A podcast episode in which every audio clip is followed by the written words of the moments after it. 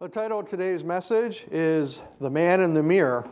And we're going to be looking at uh, back into James chapter 1, starting in verse 19 there, if you want to turn there in your Bible. And I try to live an open and honest life before you, so I have a confession to make this morning. I fight an endless battle against this stumbling block that I deal with almost on a daily basis. And I, I just kind of want to confess that to you. And because it really slows down getting my day going, it's kind of an endless frustration that I have to deal with every morning. And it's when I get out of the shower and I go to try to shave, and the, f- and the mirror is completely fogged. I struggle against this every morning because you can't shave. I know that, you know, the women looking at me going, what do you mean he can't shave? Well, a guy has to actually see where he's shaving, particularly if you have a goatee that you don't want to take a big chunk out of.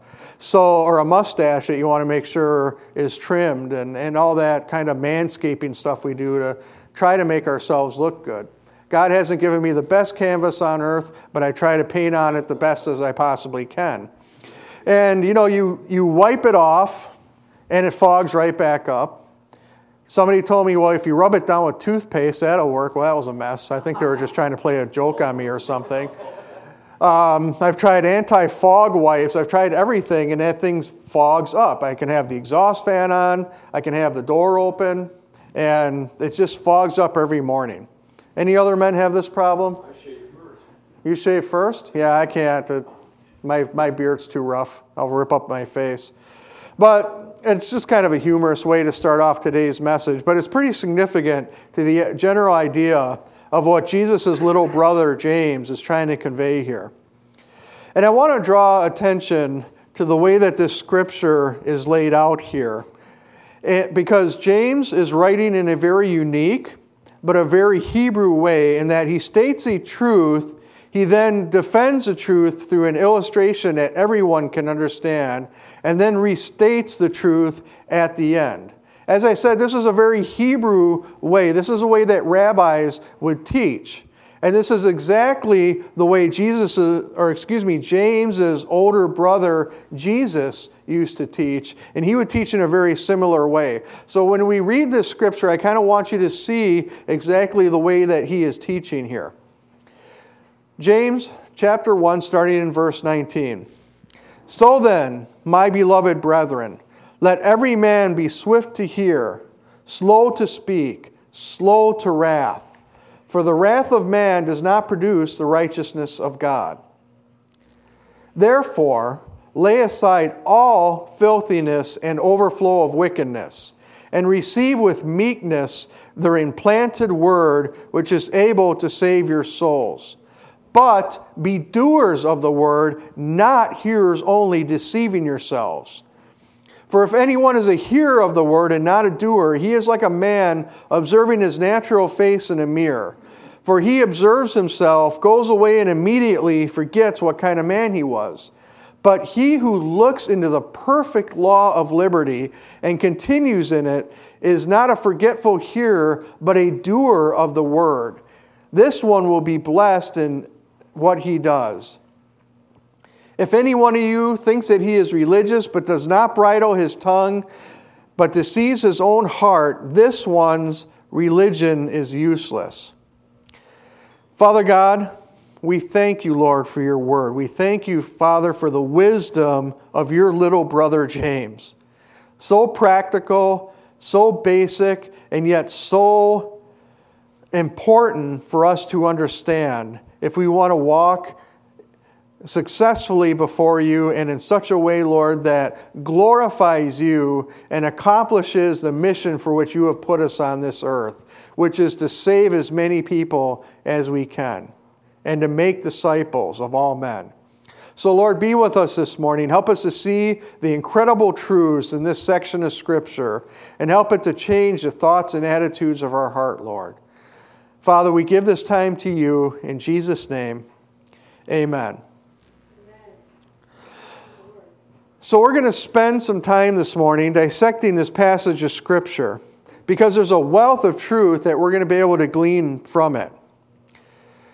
James begins by stating both the image and character that a follower of Jesus should be showing to the world that will represent the righteousness of God. You see it starting here in verse 19 that he gives three imperatives that distinguish a heart that is controlled by God versus a heart that is controlled by the world and controlled by our human nature. He says, Be swift to hear. We want to be a people that are willing to listen to other people, that'll be patient with other people. Even when other people come and say things that are just absolutely dumb. I mean, we have people in the world that'll come up and say things that are just really, really stupid. There's no other way of putting it. It's just you look at them and you go, do you have like connections in your brain that you're hearing what is coming out of your mouth right now? And and the reason that people talk like this is because they're just under the deception of this age. Yet God gives us that kind of a patience that is allows us to be swift to hear, to be able to sit down and listen to what this person is saying. And, by, and because he gives us that, that means that we are slow to speak, that we will listen to everything that they say and be able to then respond with wisdom. I remember once I was, I was listening to a person at a, a church that we used to go to, and they just went on and on for like an hour, just various topics over here, various topics over there. And they were talking about a lot of the struggles they were. And I just sat there and listened. And I listened intently. I listened to everything they said. And then at the end of it, they came out and they said, Well, after, you know, saying all that, I guess that I should just do this, shouldn't I? And I said, Yep. And he said, you really didn't have to th- say anything. You just had to be willing to listen to me. I said, Yep, you just need to figure this out for yourself. I can't tell you what to do. If I tell you what to do, you're not going to do it. But if you come to the realization through the Holy Spirit that that is what you're supposed to do, then you will be much more likely to do it than me just pointing a finger and say, Thus saith the Lord, that's what you should do. You need to come to that kind of truth on your own. And in doing so, you need to ha- be very patient with people and be very slow to anger and very slow to wrath. So you don't get angry. People may come up to you and call you names. People may, may be just very rude to you, very condescending to you. You need to be slow to wrath. Remember that our fight is not against flesh and blood, but it is against the powers and the rulers in the dark world that is going to try to use somebody who may not know Christ to, dissuade, to take your eyes off of Jesus and have you react in a very human way. Sometimes he even uses people that are in the church to do that. And you have to be very patient and very slow to anger and wrath. James then ends this thought with the importance of controlling our tongue and controlling our words. And we're not going to get very deeply into the power of that this morning because that's a whole separate message we're going to have in a couple of weeks. But instead, we're going to focus on how we can allow the Word of God to do its job in our lives. And that job that it is doing in our lives is to show the power of God as He is changing us, as He is shaping us, as He is molding us into the image of His Son. And you're going to see that through ch- the changes that happen in our hearts, the ability to love those who aren't very lovable. You're going to see a different attitude that you bring to this world. You're going to see it through a mindset that is a positive mindset, that is looking up and saying, It doesn't matter. It doesn't matter if my house falls down. It doesn't matter if my car gets stolen. It doesn't matter if somebody kicks my dog. It does not matter. I'm going to keep my mind on Jesus, and I am going to exist in joy regardless of my circumstances. That's what that kind of vision and that kind of mindset is going to show the world. And the way that we allow this change in our hearts is by gazing at God. And one of the ways that we gaze at God is through His Word, the Bible. Amen? And when we gaze at it with a clear vision, we can learn to live and think and love like Jesus. But one of the things that cloud the ability of God to do its job, that fog on the mirror, so to speak, is that there are several different things that, that create that fog in our lives. And it keeps the Bible from being able to reflect back at us who we really are. And it fogs that ability to pen- allow the Word of God to penetrate to the dividing of soul and spirit, joint and marrow. It, t- it keeps it from judging the thoughts and attitudes of our hearts because we can't see ourselves for who we really are because of this fog that's over the mirror of the Word. James gives us three action points to ensure that the reflection that God eh, gives us is not fogged up by life or by the things of this world that can easily distract us from our devotion to Him and His kingdom. And we see those specifically in verse 21. And the first action that James tells us to do is to lay aside. To lay aside all filthiness and all wickedness. And when we bring up the necessity for holy living, when the pastor stands up here and says, live holy, it sounds like it's live holy or else. Live holy or you're going to hell. Now, that is not technically theologically correct if you are a Christian. If you are a Christian, you have given your heart to Jesus, there has been a transaction that has been made that has forgiven you of your sin yesterday, today, and forever, as long as you stay connected to this vine. Now, I'm not preaching a sloppy Christianity. I'm not preaching that it's all grace and you can do whatever you want.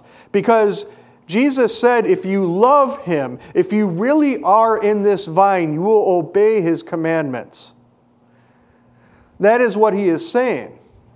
And I don't want to, again, sounds like sound like I'm saying that we are to live a sloppy Christianity. We are to live holy lives. But we are saved only through the suffering, death, and resurrection of Jesus. Period. That is the only thing we can come to God before. If God, if we end up standing before God today and He says, Why should I let you into my heaven? The only thing you're going to be able to say is because Jesus is my Lord and Savior, and I accepted His suffering, death, and resurrection and he is mine, I am his, and that is the only thing that can pay for my sins. Because if I start saying there, well, I'm a pastor in your church, God, or, you know, that guy that, that didn't have enough money in the line the other day, I gave him a buck to pay, help him pay for his stuff. Yeah, yeah that, should, that should be enough, right? That, God's going to look at me and said, Go away from me, cursed. Go into, the, into wrath. Because if I start proclaiming myself before Him, that's pride. And that shows an unregenerate heart before Him.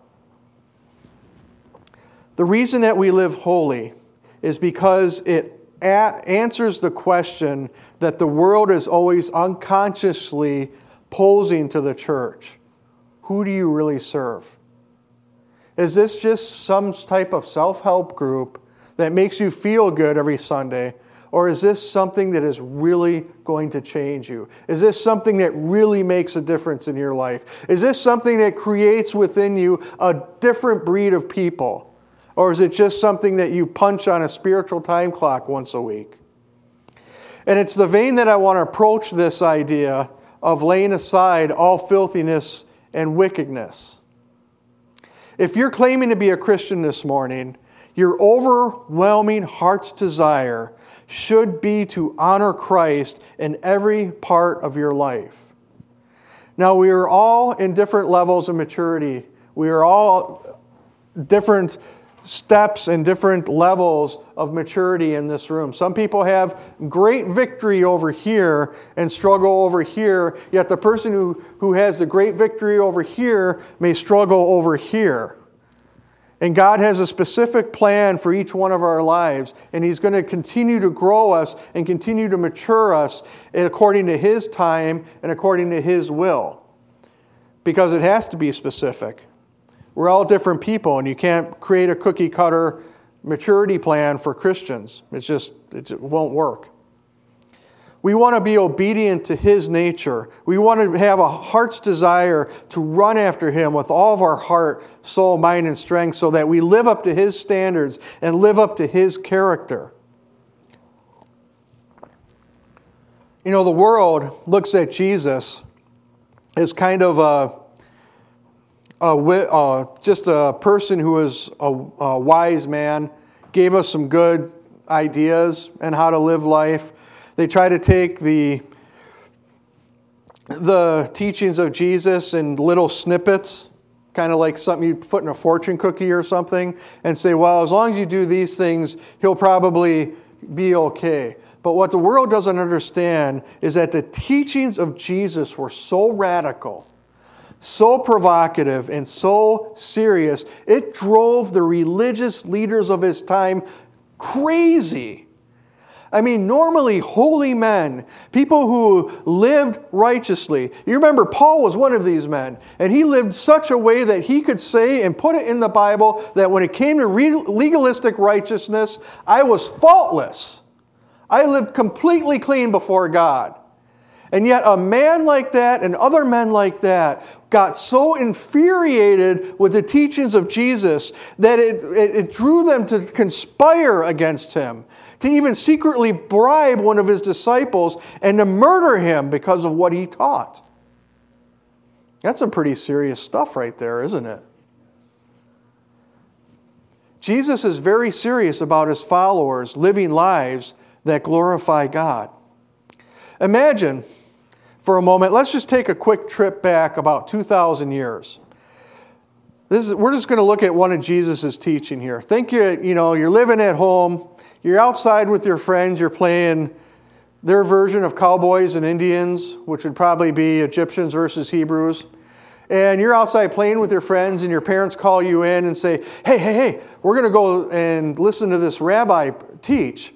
And you're like, Mom, Dad, it's not Saturday. Why do we have to go to synagogue? Oh, no, no, no, no. We're not going to go to synagogue. We're going to walk 10 miles over to this mountainside where he's supposed to be teaching, and we're going to listen to him oh man, and you're sitting here, you know, you're trudging down the road and you're thinking, oh, all I'm going to hear is I can't do this and I have to give this offering and I already know Torah and I'm going to have to listen to it again.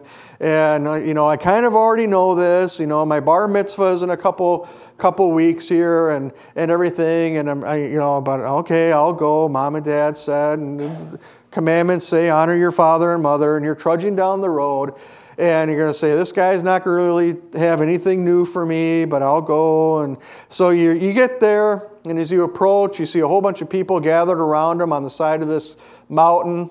And as you walk up, you hear him start telling the crowd, But you have heard that it was said of old, You shall not commit adultery. You're thinking, Yep, yep, that's a commandment. That's good.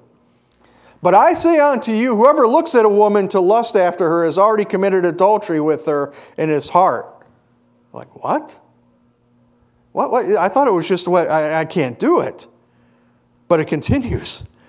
If your right eye causes you to sin, pluck it out and cast it from you, for it is more profitable for you for one of your members to perish than your whole body be cast into hell. Did he just say what I think he just said? And if your right hand causes you to sin, cut it off and cast it from you. For it is more profitable for you that one of your members perish than your whole body be cast into hell. You imagine it was probably looked kind of like, what? He's telling me to. What? We think that Jesus is like this really soft, kind of cuddly guy. He's pretty radical, isn't he? That is his opinion of sin. Now, Jesus here is addressing things that are sin and, and therefore forbidden. And in our struggle against fulfilling the desires of our sinful nature, we start to resent God sometimes for denying us something that we think will give us pleasure, we think that will give us comfort, or we think that will give us some type of, of, of fulfillment in our lives. But what we forget is that these things in this life that don't under that don't honor God, things that both He has told us is sin and things that are might be kind of those questionable things that people argue about, that He, he tells us, you know, to avoid them because He knows that A, it will hinder our spiritual growth. Many of us struggle with sin because we have never progressed beyond the infancy in our faith. Generally, this is caused from a lack of discipline when it comes to prayer, studying the Bible, and avoiding things that God says no to. We live sloppy lives. We don't discipline ourselves to do the things that is required to grow. It would be like saying that I want to go and compete as a runner in the Olympics and you never get off the couch. People are like that in the church where they say, I want to grow in Christ, but I'm not going to come to church. Or maybe I'm going to come to church once in a while. Or maybe I'm going to, you know, I'll read my Bible or, or maybe a little small devotional once a day, but I won't actually pick this up and study it. I won't actually take the Word of God and study it and memorize it and let it study me in the process.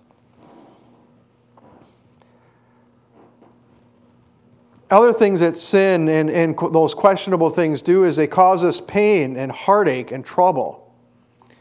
The thing that we forget about sin is it always, always separates.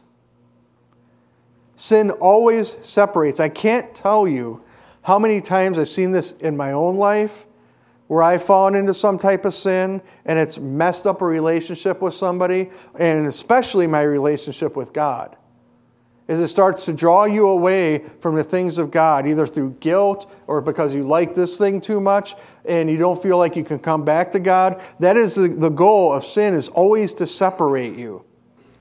And I can't tell you how many times I've seen this in my life, in the lives of my coworkers, neighbors, and friends that have allowed sin, both public and secret, to flourish in their lives. And sooner or later, there is a concrete law in the Bible. You reap what you sow. If you sow into the sinful nature, you will always reap pain, heartache, trouble, and potentially separation from God. Because if left unchecked, it will draw us away from God and it will shipwreck our faith. Nobody here or nobody even listening to the podcast is exempt from this law. You cannot plant corn and expect wheat to come up. And that's what too many people try to do with sin. Is they is they sow into this sinful nature and expect a crop of righteousness. And how many times have a high level person in a church publicly gone through a situation like that that has brought great shame to the gospel and to our King. That is why Jesus is so serious about this situ- about when it comes to the eradication of sin in our life. And that is why his little brother tells us to lay aside all filthiness and all wickedness. But he doesn't just tell us to do something and walk away. He doesn't just, you know, jump up on the thing and say, repent, sinner, and then walk away and tell you not how to do it. He gives us some um, ways that, that we can leave these kind of things behind and grow into things of God. He tells us to receive the word, which means, as I said, you have to study the word. It is an active process reading, studying, praying through the scriptures is essential to our growth and life in God. This is not just a New Testament idea. This is not something that the 12 apostles and Jesus came up with. This has been a basis of the faith since the first scriptures were written down by Adam and passed on through his family to Abraham, who wrote, or to Noah, and then to Abraham, and through Isaac, and who kept writing these scriptures down and these truths down all the way until we have this book that we have before us now. It has always been part of the faith, whether it was called Judaism or Christianity. It was even part of the Hebrew statement of faith. And they are required, by the way, if you are a observant Jew, you are required to pray this prayer that we're going to read that is found in the Bible morning, sometimes noon, and at night. And it's the basis for the great commandment that Jesus gives his followers. And you can see it in Deuteronomy chapter 6. Hear, O Israel, the Lord our God, the Lord is one. You shall love the Lord your God with all your heart, with all your soul, and with all your strength. These words which I command you today shall be upon your heart. You shall teach them diligently to your children and you shall talk of them when you sit in your house, and when you walk by the way, when you lie down, and when you rise up. You shall bind them as a sign on your hands. You shall be as frontlets before your eyes. You shall write them on the doorposts of your house and on your gates. I took this very seriously a few years ago in Kenosha when I was reading this scripture and meditating on it. And I actually went and printed out the Ten Commandments and I hung them all over the house. And my wife, my wife's like, What are you doing? These things are all over the house. Are you trying to say that I'm not honoring one of these? And, and everybody was getting self conscious. Dad, you're posting these all over the house. Are you trying to say that we're doing something? And it wasn't for them, it was for me. Because I wanted to, everywhere I looked in my house, to just stare and meditate and the Ten Commandments as the perfect law of God and the perfect way that we can experience joy in our life to look at these, to meditate upon them, and to obey them.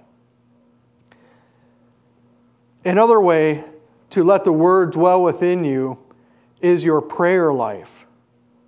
You know, we invite the Word of God to infill us when we read this word. This word is the Logos word of God. This is the written word of God, the Greek word Logos. And the Bible has two different words for it.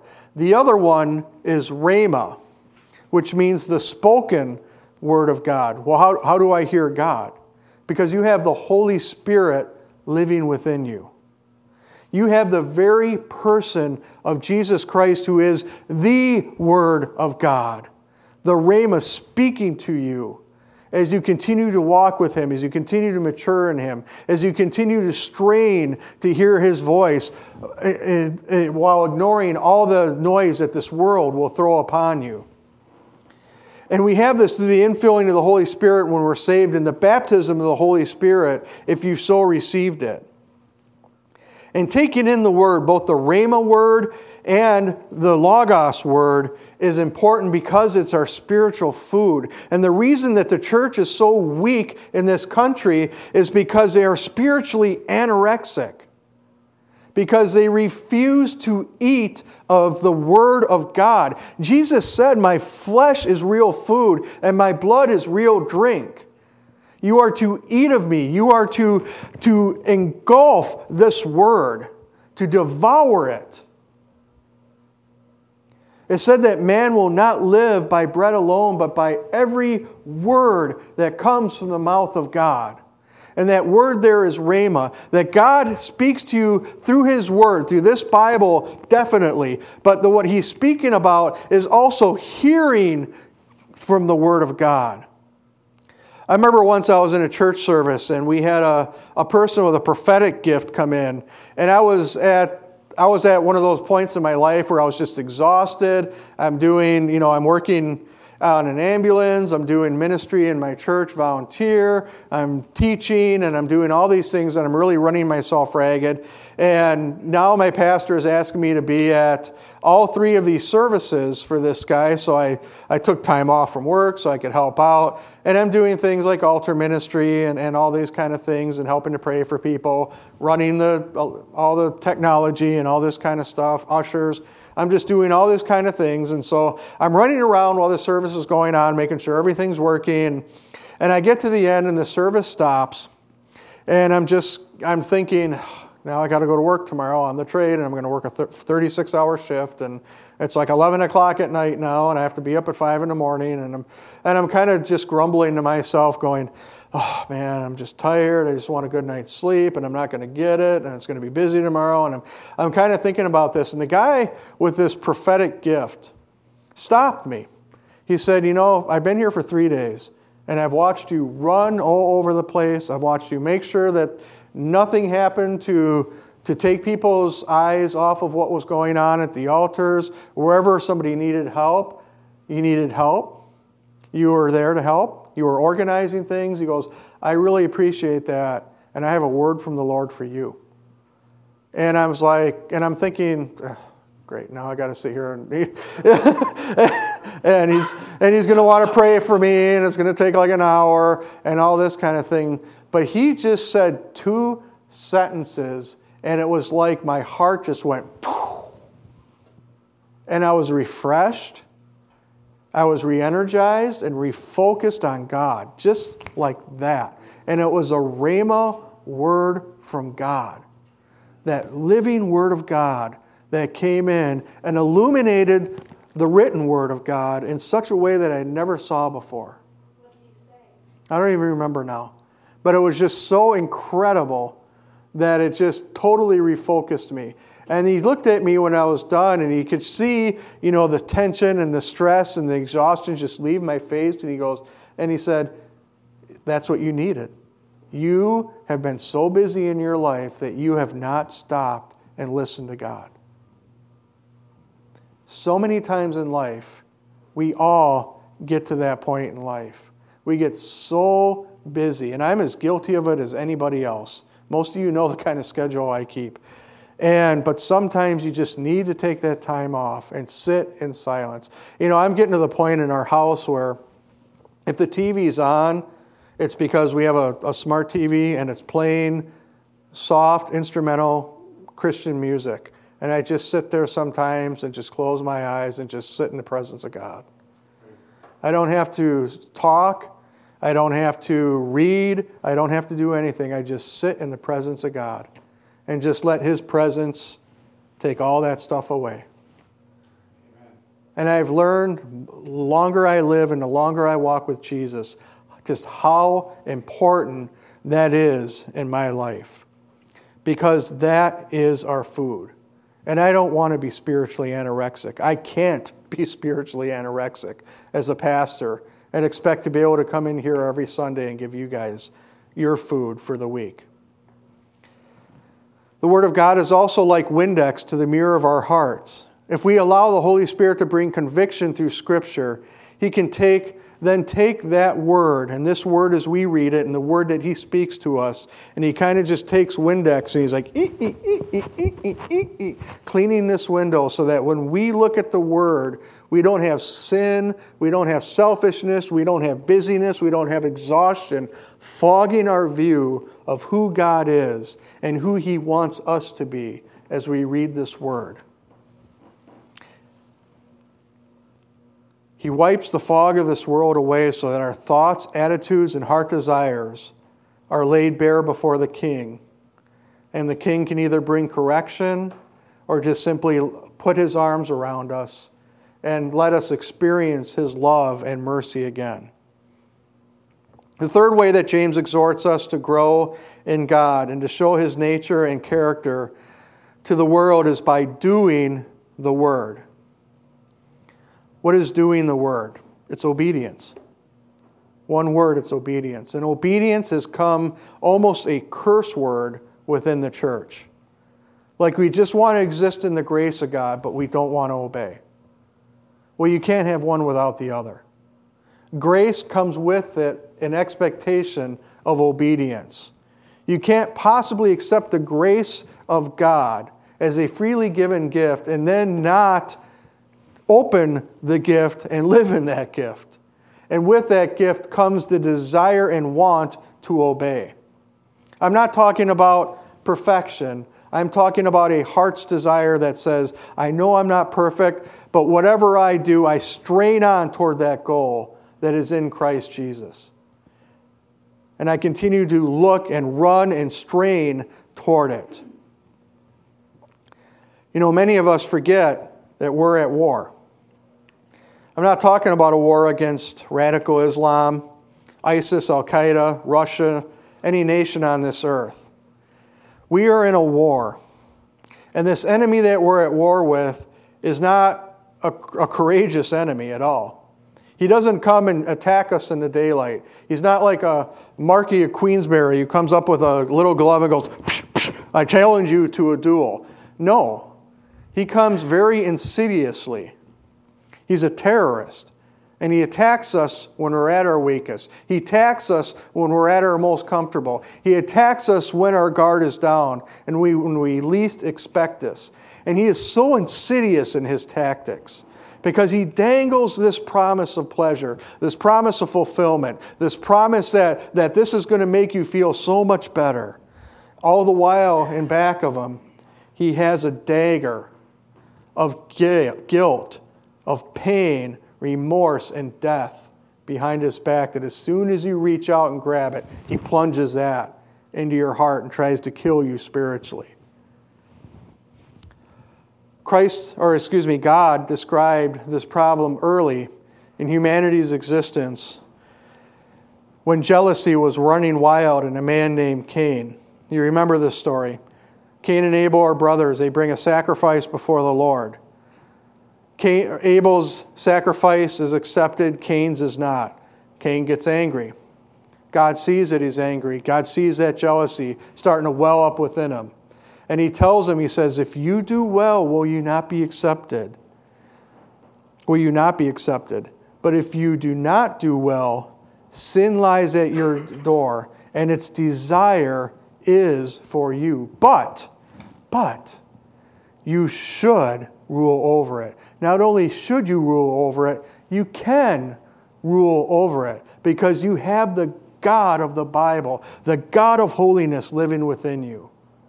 So when Satan is knocking on your door, you should just say, Jesus, could you please answer that for me? Resist the devil and he will flee from you. Tammy, if you want to come back up. Jesus' bold little brother showed us all these practical steps to do that, to rule over our sinful nature. Laying aside anything sinful or just not useful in our walk with God receiving the word, studying, meditating, speaking it, memorizing it, allowing it to feed our spirit and make us more like our King. Doing the word, which is the fruit of laying aside the sin and receiving the word. The want, the desire to do the things of the kingdom, the desire and want to be obedient to the king and seeing his will and his mission done on this earth. So when you open this book, what reflection are you seeing?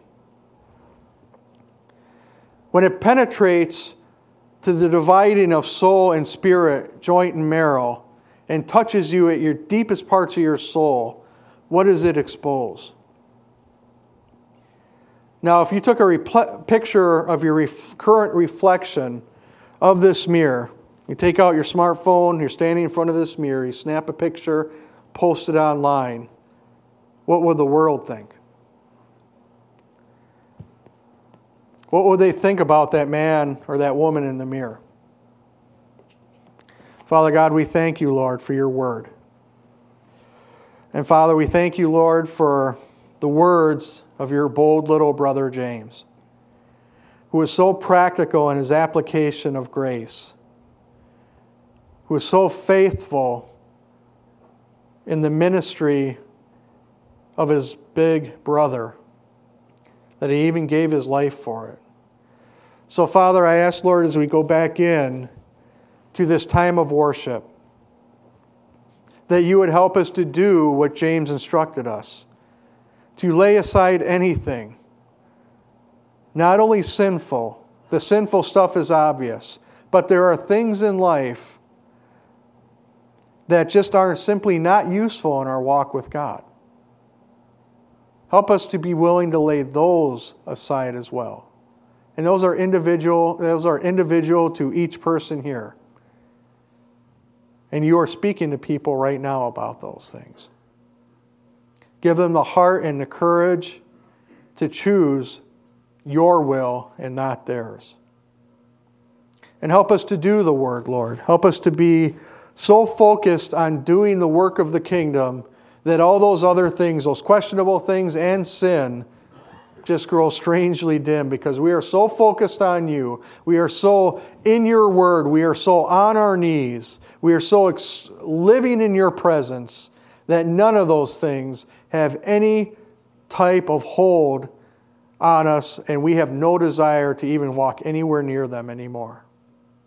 So, Lord, as we enter back into this time of worship, give us that kind of spiritual desire to lay aside all things that would cause us to stumble so that we can run before you with all of our heart, soul, mind, and strength.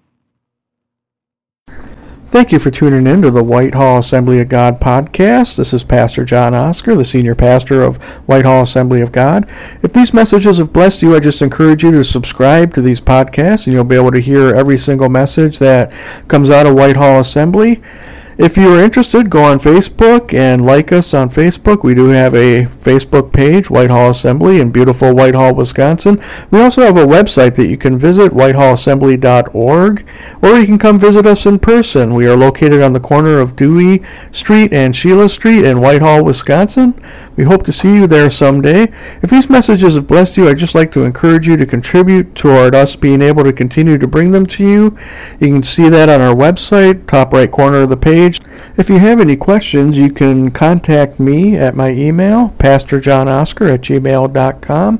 If you don't mind, I would just like to take a moment to pray for you before we go today. Father God, I just ask, Lord, that every single person who listens to these messages will be brought into a deeper relationship with you through Jesus Christ our Lord. Let them experience the love and forgiveness that Jesus bought for us on Calvary's cross. I ask, Father, that you just use it to enrich their lives, that you use it to make them good ambassadors of the kingdom of God, and bring them into your presence someday. Let them be fruitful, let them multiply, and let them them be used mightily for you in these last days. Father, I commit them to your care now. In Jesus' name, amen. God richly bless you.